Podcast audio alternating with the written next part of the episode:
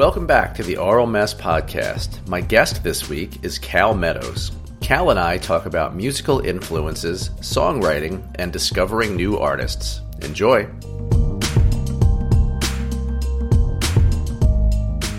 Greetings and welcome back to the Aural Mess Podcast. I'm joined this week by composer, performer, singer, songwriter, and my niece, Cal Meadows. Hi, Cal. Great to be here. Thank you so much for having me.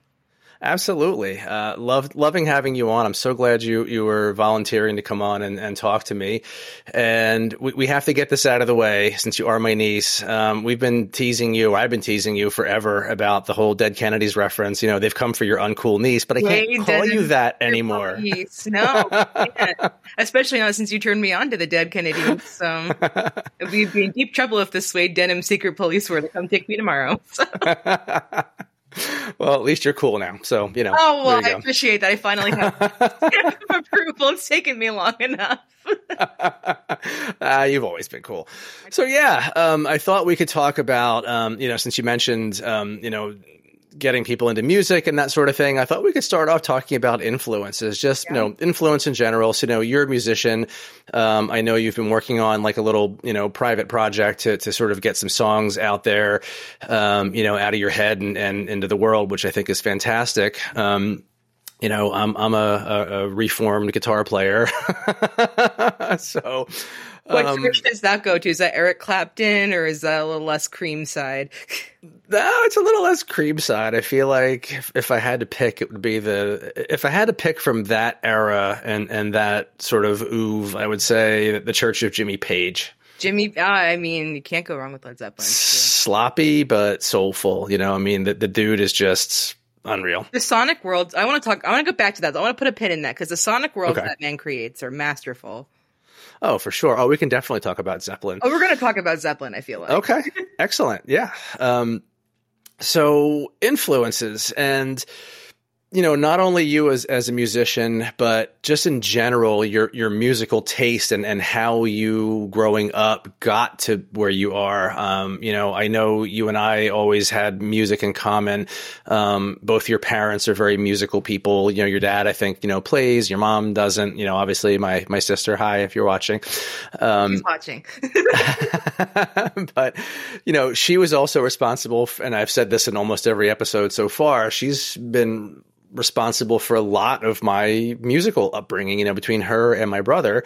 Um, you know, me as a kid, like I, I, listened to what they listened to, right? And and back in the day before the, you know, you kids and your internet, um, it was all radio or you had to go buy records, right? So it, it, was a whole different world and and you were a little bit more limited, I think, a lot of what you listened to. So where what were some of your earliest memories of music and hearing songs that you liked and you know what was one, one of the first artists that really caught your ear and, and you wanted to hear more of their stuff and you know yeah. how did that start to shape some of your your musical taste that's a great question. I was raised on a steady diet of the 60s and 70s and 80s radio hits. Uh, my father is radio pioneer Pete Salant, and my mother uh, started her career as a broadcaster herself and also an aficionado of all kinds of hits and beyond.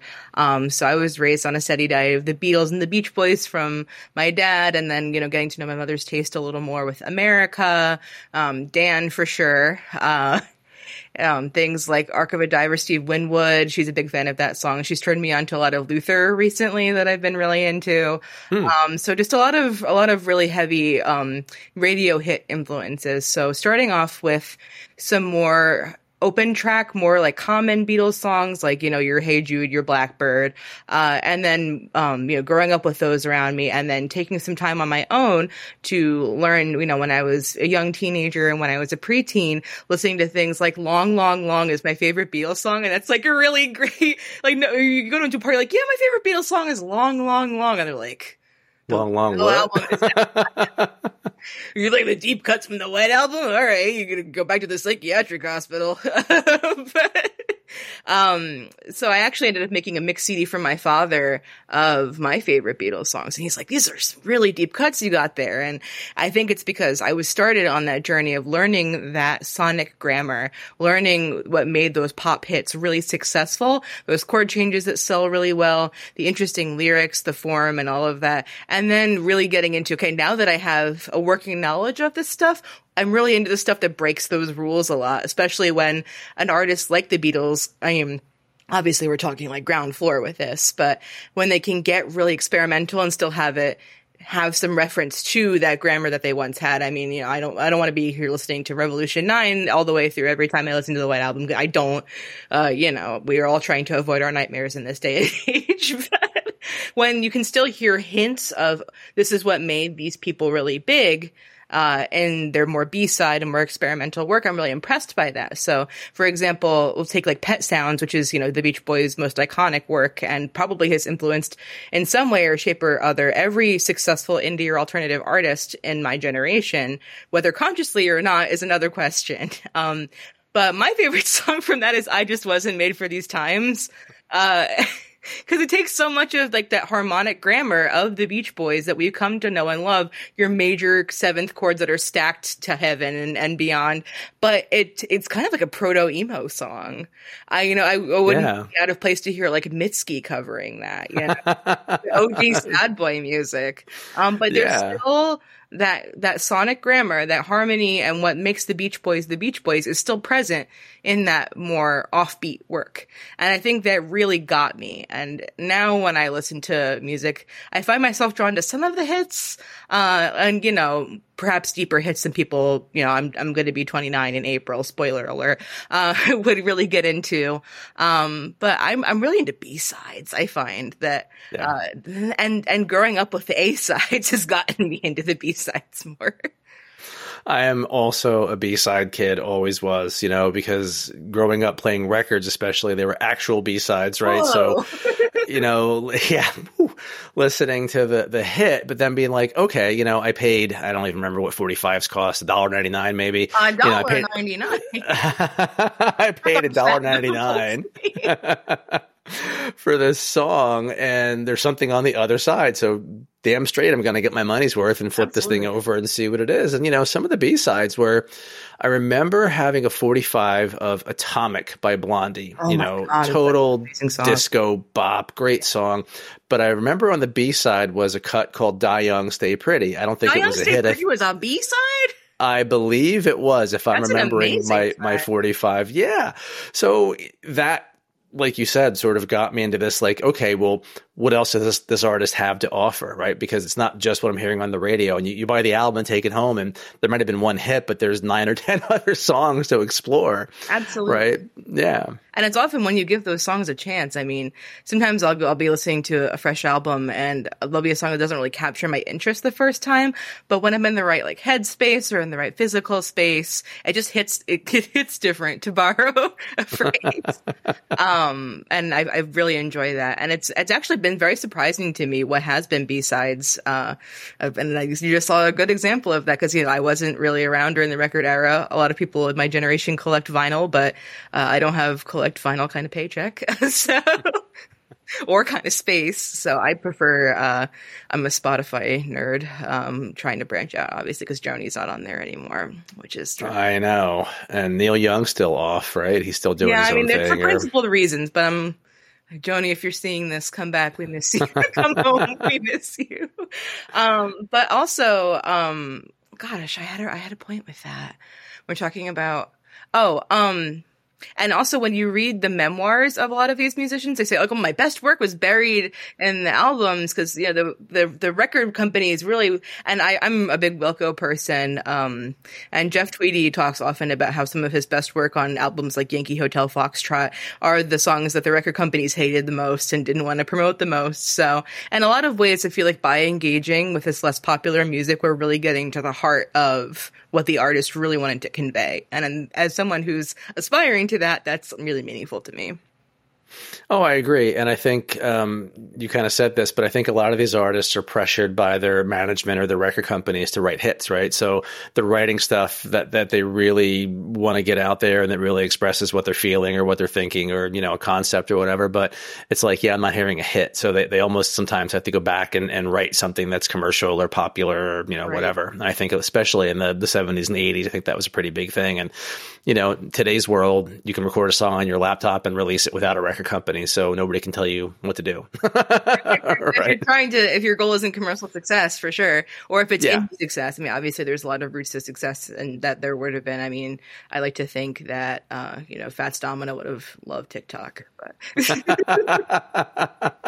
he was always uh, improvising stuff in bars. I never thought of that. Wow. I'm trying to picture Fats Domino on TikTok, and I, have got a mental picture, so I love it's, it. It's vivid. You just got to go there.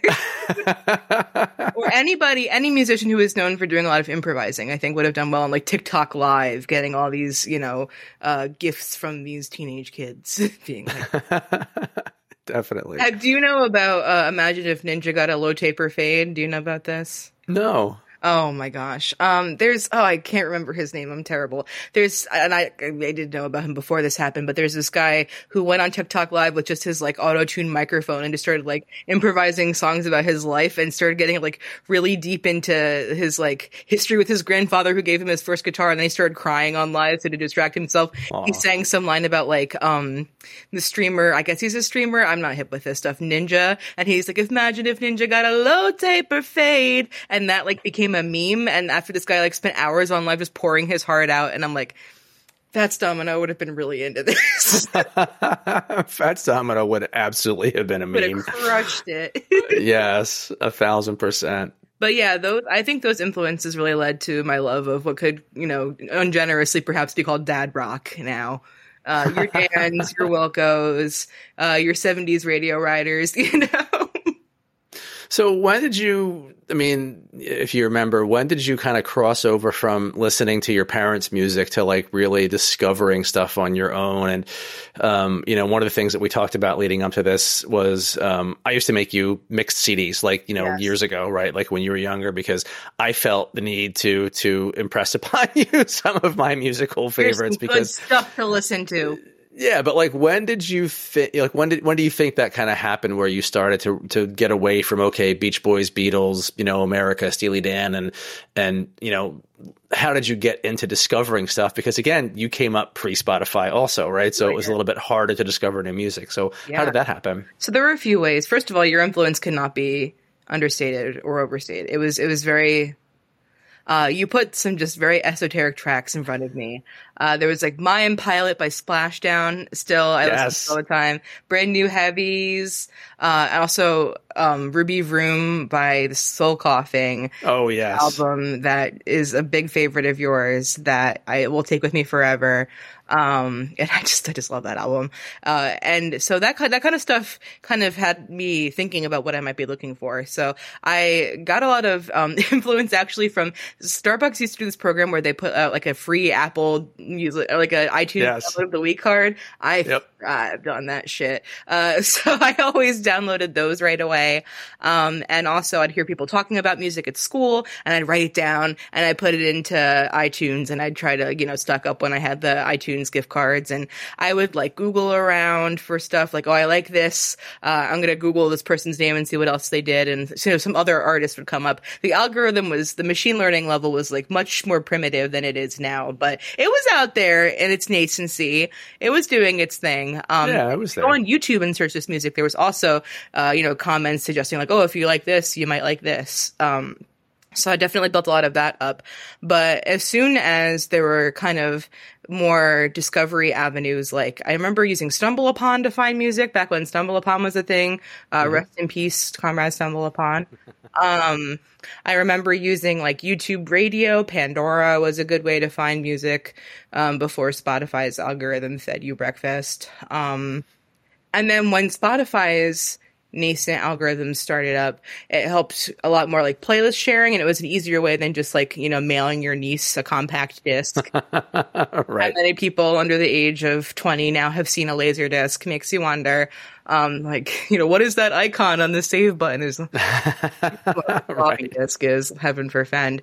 Um, I used a lot of that technology though very early on. Um, and I was also, my friends and I would trade mix CDs in high school. Sometimes I went to an arts high school part time. And, uh, that's how I got into, introduced to like the Shins and the Arctic Monkeys because I had a friend who was really hip to them. And of course I was spreading your gospel at school and, you know, got some questions about like what, uh, Babylon Mystery Mother of Harlots, for example, meant. So that was some fun Google searches that were done in high school, uh, from Ruby Vroom. Um, and we would trade jazz, um, recommendations as well because I still am to some degree, but when I was in high school, I was a very devoted jazz musician, a jazz flute player. Um, so we would trade like, oh, the solo on this is really cool, and I'm really inspired by this lick or this this riff. Um, and I got to know, you know, again, there's your Fats Domino, your Cannonball Adderley, um, and all kinds of other amazing artists from just like talking to my friends at that school. I feel really blessed to have had that opportunity because otherwise I, I don't know what I, I might still be in Beatles, Beach Boys, America land. And so, yeah, sometimes on a hard day at work, it's just kind of like coming home to listen to those artists again. But definitely, um, like you said, it took some, I didn't have to resort to going to some grungy record store and listening to like some, some randos recommendations. But I also had friends at my academic high school that I went to part time who were more like metalheads.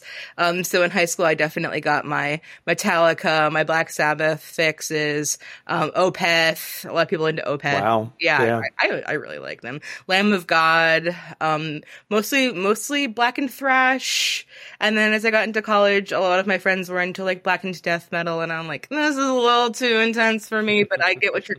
I appreciate the musicianship for sure. Um, and I would say that undergrad and college, when again these al- algorithms were a little kinder and a little more well developed, was when I started to really break away and have like a really, really robust library. Um, and even still, I'm trading music with friends. My friends and I send music to each other every day, probably multiple times a day. Yeah. Oh yeah, same. Um, and I'm always sharing playlists or getting playlists or discovering new playlists from people that I, that I talk to online and stuff, and you know, kind of see what they're into. Yeah. Um, a couple things that you mentioned that I wanted to sort of circle back on. So, a Ruby Vroom by Soul Coughing, still one of my favorite albums of all time. Um, I finally got around to reading. Um, M. Doughty wrote a book. Um, well, he's Mike Mike Doughty, I think he's he's going by now, but he wrote two memoirs. One was called like life of drugs or something with drugs. I forget the title of it.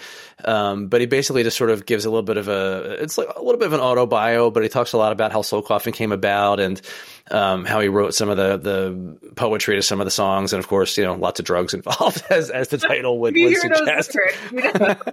but uh, you should definitely read it. I haven't I gotten around to the, the second one yet. I think he wrote like a follow up or like a sequel, so to speak. So I'm going to get that soon and, Very and cool. dig into that one too, because it was just mind blowing. Like, you know, seeing how the band came together and, um, you know, it's kind of the, the crazy adventures I think that they kind of had, you know, for the few years that, that they were kind of uh, the indie darlings, you know. Um, the other thing is you mentioned like not going to grungy record stores. I had to go to grungy record stores, I but was I have this. about that. So I just a little bit about how that went down. Well, you know, it was really a lot of the corporate stuff because, you know, when I was younger, I worked in the mall in summertime and stuff like that. So it was like Sam Goody and, you know, that sort of vibe. So it was totally commercial music, but um, there was a little indie CD shop in Margate, you know, a Oh, couple yeah. towns over from where I lived. And um, there was a guy from Philly who owned the store and he was probably i mean we thought he was like an old guy you know back in the day. He was probably my age now like 50 or 50 something. And he just was like just this cranky old bastard. Like Of course. he but but he had the most developed ear for music and he carried a little bit of everything but he really focused on alternative indie. We're talking this is like i don't know 93 94 probably. So i think he turned me on to the breeders first album because i don't think i was aware of you know who they were and what was going on. And then you know obviously x pixies and all that. But um he was really famous for you'd go in, you'd ask him for a CD, like something that was a little more mainstream, and he'd be like, ah, you don't want that crap. Here, listen to this instead. Like, and he'd hand you something and be like, look at the liner notes for a minute. Okay, give it back to me. I'm, I'm going to put it on. I'm going to play it for you. And he would like just open the shrink wrap and like throw a CD on, um, and be like, this is what you're taking home. I'm, you know, here. I'm going to bag it. Just, you know, give me 10 bucks and you'll take it home with you today. Like, he was that kind of guy. And he, over time, I kind of got to know him a little bit because I used to go there all the time, and I would just spend like an hour in the store just listening to stuff and you know bullshitting with him about music. And I got a lot of really cool recommendations and a lot of discoveries through through him. Um, and he was actually able to order me stuff too. So like if I went someplace and you know I wanted this specific single that I knew how to B side that I was interested in or something like that, you know he could get it for me. Um, so that there was that part of it. Music dealer. Um, yeah, pretty much. It was like, you know, first one's free. yeah. Absolutely. But um and there was something everyone else. your age has a story like that. Like, oh, my guy was named Pete and he made me listen to Sex Pistols 45 times before he'd sell me a Clash album. well, my friend Amy and I, and I mentioned her, I think, in, in a previous episode also, but we used to just make each other tapes of, of stuff. You know, we make mixtapes. Um, we would just copy albums for each other. Um, you know, whatever, whatever we decided that the other person needed to hear. And she, was probably a big influence on me in a lot of ways because her musical taste was just way beyond her years. I mean, like we're talking, we're in high school and she's listening to like Velvet Underground, you know, which, you know, I mean, wasn't really like a cool thing, I guess, in, in, in the late eighties or whatever. Oh, it totally is now. You know, they're, they're back in the, in, in the limelight, I guess, but you know, she she would make a mixtape with like Velvet Underground, Tom Waits, and then she would go into like the waitresses, and then back to like Depeche Mode, and then over to some other you know random ass like you know I think she put like Mack the Knife by Bobby Darin on oh, a oh, mixtape wow. one time. Just in, yeah, like I mean crazy stuff, oh, right? Really and, esoteric, yeah. And so not only did she give me the inspiration by adding specific songs and artists, but like I learned the art of making esoteric mixes from her and realizing like it doesn't matter. Like you don't have to follow a theme, you don't have to right. stick to a certain kind of music. Like anything goes, right? And she used to make the best covers, and you know I used to make them for her too. But like we would make just great covers, chop shit up and cut and paste. Yeah, but you didn't get to get, have any of my covers that were like handmade. Like I, all mine were digital by the time you were born because everything was on CD and it was all you know mixes from iTunes and stuff. But we used to literally you know cut stuff out of magazines and you know glue stick it onto the cassette sleeve and you know handwrite stuff with like a sharpie. Like it was just like Canva anymore. right, exactly. You're going. Oh, this font is slightly different from the other one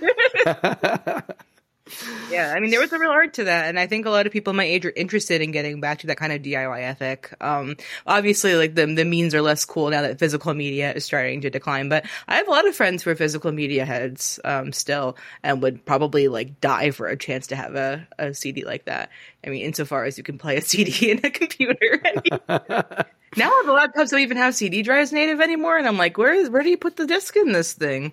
They don't, and most cars don't even have CD players anymore. They're they're slowly phasing them out. Um, I don't know that mine does actually. Yeah, I think uh, our car does, but you know, I'll be damned if I'm going to put CDs in a in a case and, and bring them in the car with me, right? Like an album of books, your hymnal. yeah. yeah. Oh, I used to have the one that went on the visor. You know, the little like oh, wow, six CD yeah. thing that clipped to the visor, right, and you just right. slide them out of the slots or whatever. So you could do it while you're driving and you know not wreck. Absolutely. So that was that was that was good.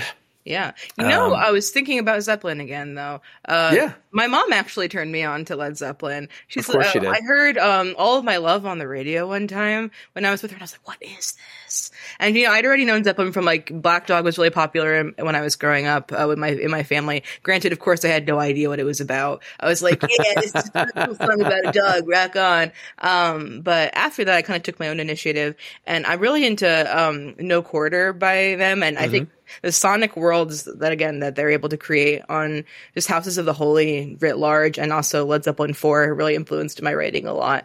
Um, just that like really ambient the the so in music we call it an ostinato. It's a repeated pattern that repeats throughout. So the, da da da da da da da. da. Uh, I use that a lot. my compositions, and I think I was heavily influenced by that because I was like, oh, this repetitive motif is really what's the glue that's holding this like freaky song together. uh, and like you know the rain song and, and all of that. And even in kashmir i mean the iconic da-na-na, da-na-na, the really driving beat I, I think i just took that really personally. Like all of my art. Um, so it comes from unexpected places. I mean um, you know I, I think he's all of them are kind of geniuses in that regard yeah, I, I think all four had a level of, of genius, you know, that they all sort of were, were equal, you know, in, yeah, in that aspect. John I mean, people, influence on me too as I started learning bass. So Oh yeah, big time. I mean, his his playing was heavy and light at the same time. Like he was so powerful, but he had feel, and that's really hard to pull off as a drummer. Pocket is rare. Yeah. Yeah. And I would just play with his drum tracks when I was playing bass, and I was like, you know, he's not even. I'm, he's influencing my bass playing so much from even back here, and I'm just the pocket they have is so. And the other band I was really into when I was growing up was Guns N' Roses. hey, don't discount Guns N' Roses. I saw the Appetite for Destruction T-shirt all around my school, and I'm like, "What are they on about?" Uh, and of course, this is another band where, like, in early high school, I had no idea what they were singing about until I read Slash's uh, autobiography, and I was like, "Suddenly, I know too much about what this is about." Um, but their best album, in my opinion, isn't even Appetite for Destruction; it's Use Your Illusion too. Uh, Yeah. uh, yeah. They also, speaking of some fun deep cuts, um, and also some more songs with driving riffs that repeat throughout the whole song. so, uh, I remember, you know, hearing his stuff. And when I found out that Slash did, um, I think it was Slash that did the solo on Beat It. No, Was that, Michael that Jackson. Van Halen? Yeah. That's Eddie Van Halen. Yeah. Well, Eddie, I was going to say, and to segue into Van Halen, when I found out that it was Eddie Van Halen who did that, there was also an iconic picture of me somewhere on, on the internet wearing my 5150 shirt, uh, with my hair like puffed really big because I thought that was like the new hotness when I found out about like 80s hair. I was like, I must have this even though it's 2009 and I'm in high school. Um, I got really into, I'm definitely more of a, a David Lee Roth person than a Sammy Hagar person. Oh, me too. You, you can't. I mean, uh, Sammy Hagar's version, like Van Hagar, has its merits, but Van Halen to me will always be David Lee Roth, a thousand percent. But Guns N' Roses, it's funny you mentioned that because I wrote them off as another LA hair band, and you know, As again, well I was as- you know, they got their moments of that, I think. They do, but the funny thing was I wasn't really going to give them a chance, I don't think. And I was friends, shockingly, in high school with this girl who was, I can't remember her name now, but she was like a punk rock girl. She had like leather jacket with the spikes and, you know, I think she had a partial shaved side of her head and super cool. Um, wish I could remember her name now, but, you know, it's escaping me. Um, anyway, she one day we were talking about music in the cafeteria and she was like, Are you hip to Guns N' Roses? And I'm like, You mean like those hair metal guys? And she's like, No, no, no, no, no. she said, On the surface, yes, okay. But here, take the tape. I have it. She had it in her backpack. Take it home. Give it a listen. Make a copy if you want. Come back and tell me what you think. I went home and listened to it. Yeah, it was Appetite, and they just had like a punk aesthetic underneath the, me- the metal. Yeah, for sure. So I was like, a- "Wow, cool." Yeah, they did a lot of garage recordings uh, back when they were the the L.A. Roses and the the Guns, and before they came Yeah. together. So I think they really took a lot of that with them. And there's a lot of like heavy distortion. Um, in particular, Duff McKagan, their bassist, uses a lot of um, distortion on his bass lines, uh, and also chorus pedals on the bass line, which like you Yeah. really only hear in like the upper octaves for the most part. But that those kinds of tactics feel directly taken from like a lot of the like Hammersmith UK punk scene bands and he would use like these giant cabinets that of of you you never would guess uh, that they're using the same the same stuff that the punks used but it's it's the setup was incredibly impressive. And once Izzy Stradlin actually responded to me on Twitter uh, Really? and I was like oh like I'm a big GNR fan. And he's like oh like keep playing. Like you're so like good good good job being a youth fan. Uh, so I have that saved to my computer somewhere but that was really cool. They're their he's their rhythm was their rhythm guitarist in Yeah. the pre um, Chinese democracy slash whatever fresh hell Axl has made of the band since. we all I know met- Chinese democracy is never going to come out. So I, I know it's like it's a lost cause at this point. it's a weird album. I don't know if you've ever listened to it. Shackler's No. Kind of goes off though. I have not listened to it. Maybe I should. Um, Maybe maybe you should just for the lulls, but there's Yeah. definitely some again some probably not hits that I'm a big fan of um, that just make really dynamic use again of sonic spaces. Um, that's another big thing on my art is I'm just trying to evoke places and take the listener on a on a journey in a space that might not be where they are right now. So just taking them into fully enveloping them, and I think that's one of the the few one of the very few things that Chinese democracy does well because it ain't the lyrics.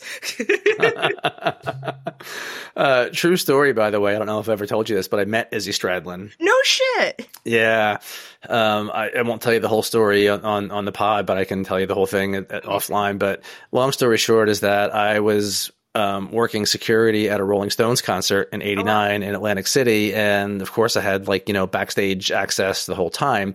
And it was the couple of nights on the Steel Wheels tour where they brought in a bunch of guest stars to Stones. So it was Izzy Stradlin and um, Axl were there. I didn't meet Axl. I don't think he was like hanging out in the backstage. I think he just like came on stage and then left or whatever. Um, but uh, Clapton was there. I met Clapton. Oh, wow. Um, I actually escorted Keith Richards out of the venue. Like I walked next to him on the way to their security detail to go to their cars. He wasn't and getting the- kicked out. Not that it was cr- it was crazy. It was like you know, and, and I was like, I don't know how old I was. I was eighteen or nineteen. It was it was nuts. It was like just unreal. And um, Izzy was like the coolest person. Like He's I was so- afraid to go say hi to Eric Clapton because I figured he'd be like, "Who the hell are you? Get away from me!" um, and he was just cordial. He shook my hand and he was like, "Oh yeah, hey, nice to meet you." Whatever. And then he kind of turned around and kept doing what he was doing. But Izzy took a minute and signed an autograph. Um, and he was like, Oh, hey, it's so great that you love. Yeah, I was like, I love Guns N' Roses. He's like, Oh, that's so cool. Thank you so much. Like, he was just like so genuine. It was, it was great. It was He's refreshing. a real you know? guy. He was definitely Yeah. the least addled of them, uh, yeah. kind of by a long shot. So, Did you ever hear his solo album? oh, is this the acoustic album Fire? No, no. Oh, not solo, but with the Juju Hounds. No, with the Juju Hounds. No, I have to get. Oh, you have to get that album. Yeah, okay, I'll and I'll send send you you that. acoustic album Fire. It's really Okay. good. Yeah, definitely. He's not much of a singer, but it's got some No. really cool riffage on it. he he pretty much apes Keith Richards as a singer. I feel like he's he's going for that that raspy, you know, sort of. Yeah, It doesn't, it's not a coat that fits everyone. It's just not, and that's okay. I barely fit, fit Keith Richards at times. So yeah, and and Keith's still kicking, so more power to him. yeah, honestly. But yeah, that was that was how that developed, and now I'm all over the place again. So Yeah, well, you know, same. I mean, and you know, we we we're kind of coming back around to you know modern times and Spotify and algorithms, and you know, I've said this a few times in, in previous episodes, but it bears repeating. Um, I find Spotify to be a blessing and a curse because I love being able to have a song in my head and okay, I can go play that now because I don't have to go dig it out and put a CD on or go buy it in the store. I can literally just go to my phone or my computer and dial it up in like 10 seconds and it's playing and I'm happy. Um, but on the other side of that equation, I feel like I kind of have a little bit of musical ADD. So like I'll be listening to a song and it'll, it'll remind me of another song. So I'll skip to that song and I'll put a playlist on and I'm like, I don't feel like listening to this right now. So I'll skip half of the other songs on the playlist, even though I made the playlist on purpose to listen to all the songs. And it's just like, it's, it's terrible. But at the same time, it's, it's fun because you know, it's I, I'm using it for not only discovering new things, but also for revisiting old things because you know, yeah, things that I completely have forgotten about until like the algorithm serves them to me sometimes. Like, oh, what was it? I'm gonna excuse me for being rude. I'm gonna pull my phone out and figure out what it was that I heard once, like on the radio at a grocery store once, and now it's become like half of my personality. I have a whole Stop and Shop playlist. Every time I go to Stop and Shop and I'm bopping around and I hear music coming over the the PA system, I will Is whip like out my phone and put. Crow and stuff? Yeah, it's what you'd expect, but they they pull out some some deep cuts, like some stuff that you wouldn't think would I've be heard in store. Always the Sun by the Stranglers. oh, okay. And that goes nicely with the rest of that stuff. Like they do play some deep cuts because that's not a radio hit in any way, shape, or form. Right. I don't know any of the Stranglers' other work, but I, I swear to God, I heard that once at like a big, Y world class market in New Haven County, Connecticut, and it, like, and I was like, oh man, here I am back in you know 2000 whatever with this song, but. They do play some deep tracks in supermarkets if you care to listen to them. Um, I think a lot of folks have their podcasts on these days Yes. during that. Yeah, I was like, oh, I'm going to add this to my playlist immediately. My liked music. I wish they would play The Clash, Lost in the Supermarket, like at least once a day. Like it, it should be like required. Then we you could know? no longer shop happily. they should do that though. Um, but that might be a little on the nose. And I think now they're starting to integrate a lot more top 40 stuff. Um, as if anyone follows top 40, you know, in this 2024th year of the common era. I have no idea. I wouldn't know anything about what the hits are like if I didn't have some like adjacency to TikTok. So Yeah, me too. And, you know, having my daughter and her being 18, um, she just turned 18 and, you know, her basically living on TikTok for the last few years. yeah, my um, wife and my friends are all really into it.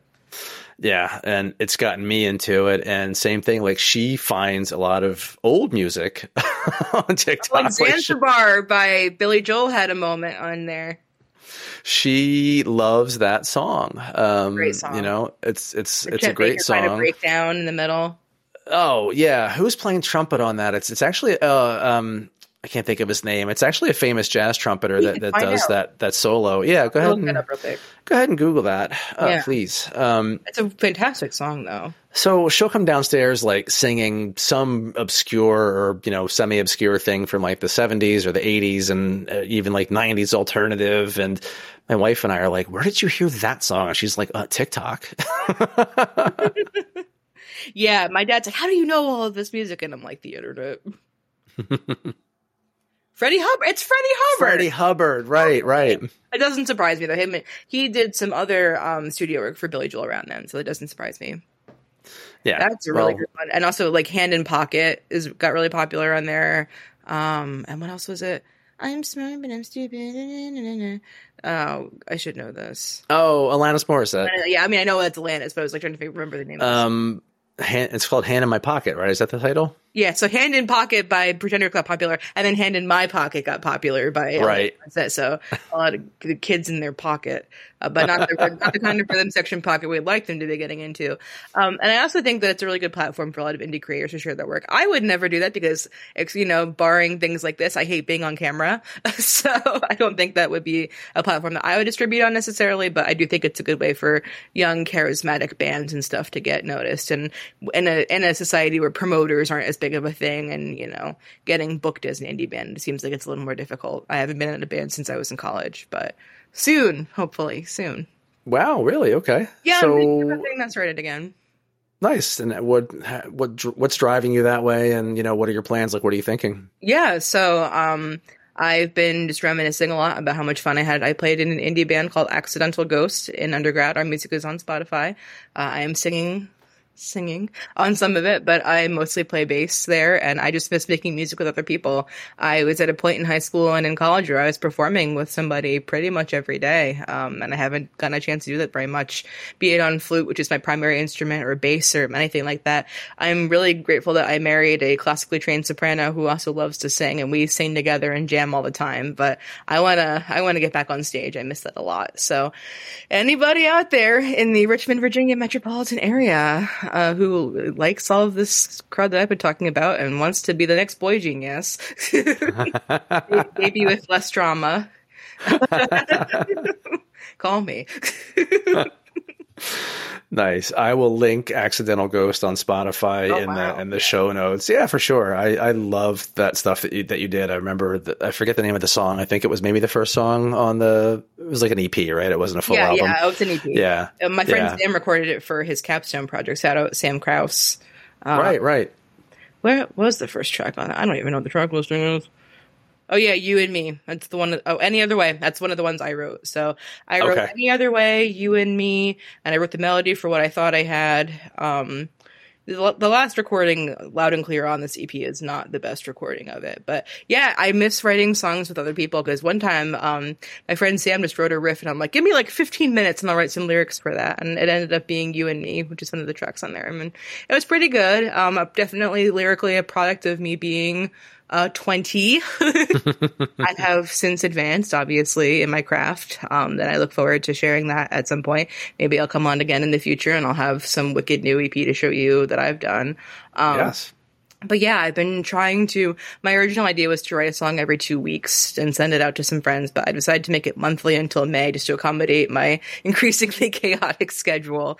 Um, but I've been trying to be more generative this year, and I've been trying to. One of the things that so I also am loosely following this Coursera class um, by Pat Pattison, who uh, ghost writes a lot for um, folk and rock artists, especially, and he has this Coursera course uh, he teaches at Juilliard, I think it is um, about how to write lyrics. And I've been kind of loosely following that and some of his books and Jeff Tweedy's book, um, How to Write One Song, which I cannot recommend enough. It is a fantastic book.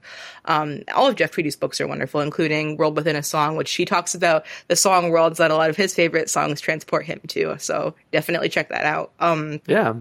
All three of his books are delightful, but I've been trying to just put some words out there, put some music out there, um, and try to get back in the game because I have not had skin in the game for far too long now. And it's things like the pandemic and, you know, my restlessness yeah. that have made me want to get back into that. Have you been playing at all since? A, a, little here and there, um, know, not as much as I'd like to. And yeah. I also, at some point, you know, need to just get a couple other old guys together and, you know, find like a weekly jam session or something because I'm, I'm itching to play with other people. My problem is yeah. I can absolutely just sit and plunk at the guitar myself, but it's just not as much fun. It's not, um, it never is. You know, yeah. So I just need to, and I, you know, I can play bass too. So I mean, I'm, I'm not sold to playing guitar. Um, so I feel like I just need to find a guitarist or bassist or both, and we can switch off, and yeah. a drummer, you know, and somebody who can just sing, or I can sing a few songs, just something, right? Just some some sort of outlet, even if we just do bad covers, you know. And bad covers um, are even fun. If, yeah, oh yeah, we used to do bad covers in my old band. It was great.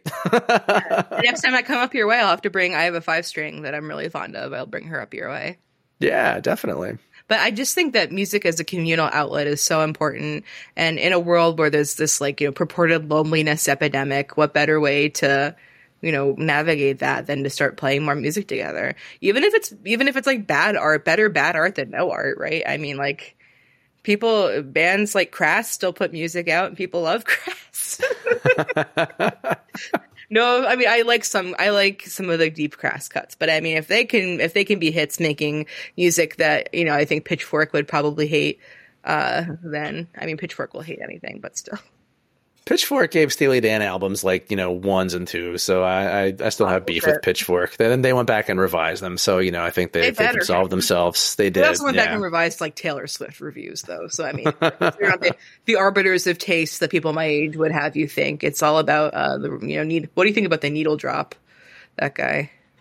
Oh, I don't know the needle drop guy. I don't. I can't remember. I'm so bad with these guys' names. Um, but there's this there's this one uh, like music influencer. He's actually on Connecticut Public Radio, uh, and he, um, what is this guy's name? I'm so bad about this. Anthony Fantano. Uh, okay. Uh, yeah, he's a music critic, uh, and he, he, mostly talks about uh, like alternative and also kind of like MC era hip hop and rap.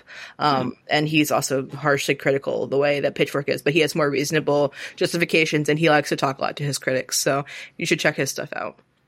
I'm yeah, surprised definitely. you haven't heard of him. Yeah, I I haven't, but I'll definitely have to look him up. Um, I definitely I've, some of the stuff that you're into. You got me into some of the MC era hip hop stuff, like LL Cool J. Uh, and pink cookies in a plastic bag and Chris uh, I got you onto that song. I don't have any recollection of that. That is definitely on one of the mixtapes you made, perhaps for my mother, and not so much for 11 year old me. Uh, again, I, I, would hope not. Yeah, I think that was on your mom's mix, not yours. Oh, she used to play that stuff for me all the time, though, and I'd be like, this is cool. I This will not alter my brain chemistry. yeah, no, she would always play the mixes you'd make for her for me, too. Um, so, I mean. I think I tried in vain. I think I tried in vain to get her more into hip hop and that sort of thing. But I think I, I, I gave up and just started putting more of the, the, you know, the more radio friendly or, you know, not so hardcore MC type stuff on, on her mixes like LL and, you yeah. know, that sort of You'd thing. You'd be surprised but, though. She's very open minded with like 95% of stuff. She just hates Sufjan Stevens. Uh, she, she, hates his, she hates the lilt in his voice, I think. Uh, and also to be fair, like a lot of his, I don't agree with a lot of the mixing and mastering of a lot of his newer albums, but, uh, she just, we have like a running gag where every time I mention Sufjan, she like gags. I think apart from that, she's like very open minded musically. So maybe you should show her like MC Ren and see what she thinks. or like NWA. Uh, show her, show her X gonna give it to you. oh, I know sure. you're watching this. Open Spotify. I'm I'm sure she's heard X gonna give it to you. That song was everywhere. I, I'm I mean perhaps, but no, um I do think that a lot of and I think now that I'm an adult, she and I have been talking more about our musical tastes. I mean, like I said, I've been listening to a lot of, um, these days I listen to a lot of like funk and soul at work because it like helps keep me awake. And she's like, oh, you listen to Never Too Much by Luther Vandross. And I'm like, I know a little bit of Luther, but not a lot. And that song is again, like my entire personality.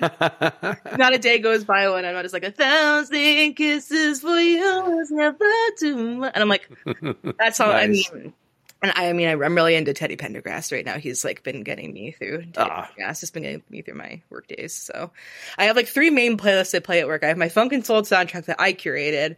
I have a Bossa Nova playlist, and it's called like it's like a Spotify like easy '70s playlist, and it's got like um Jim Croce and like Gordon Lightfoot.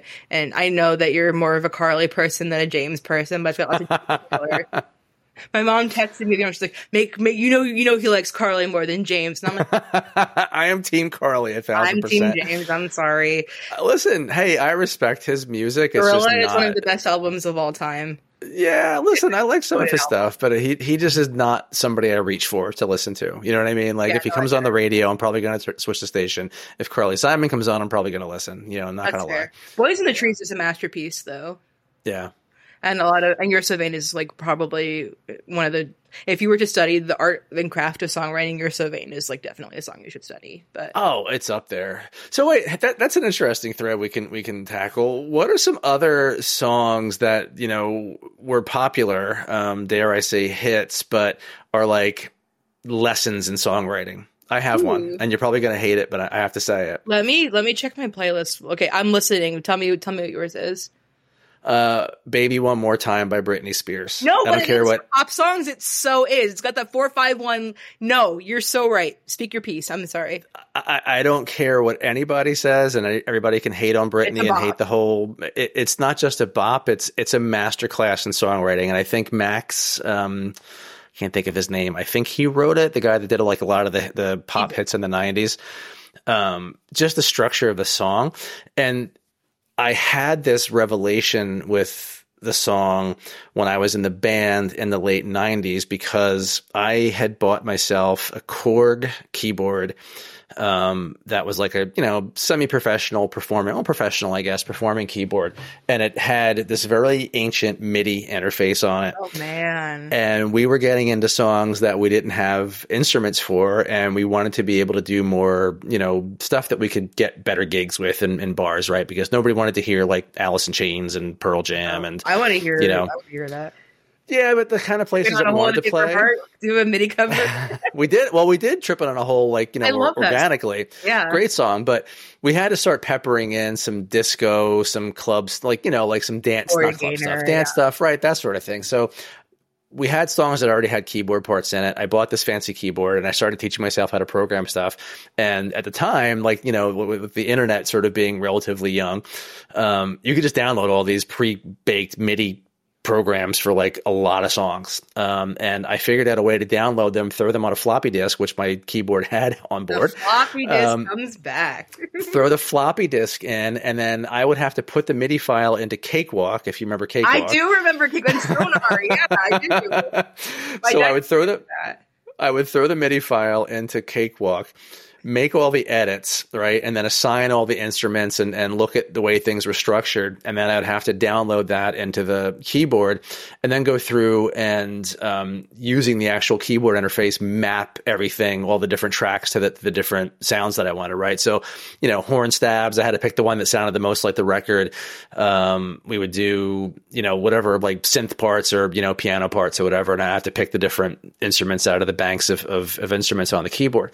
And then when I have a relatively finished product, um, my drummer would play along to this with a click track and his headphones. And we were able to do like KC and the Sunshine Band and like all kinds of cool stuff that had like horns and keyboards and things that we couldn't play, right? So, and didn't have the, the, the personnel to do. So anyway, all of this to say is, um, I found a website that had like a zip file of like 30 or 40 MIDI songs that was all like current popular stuff or like, you know, pop songs.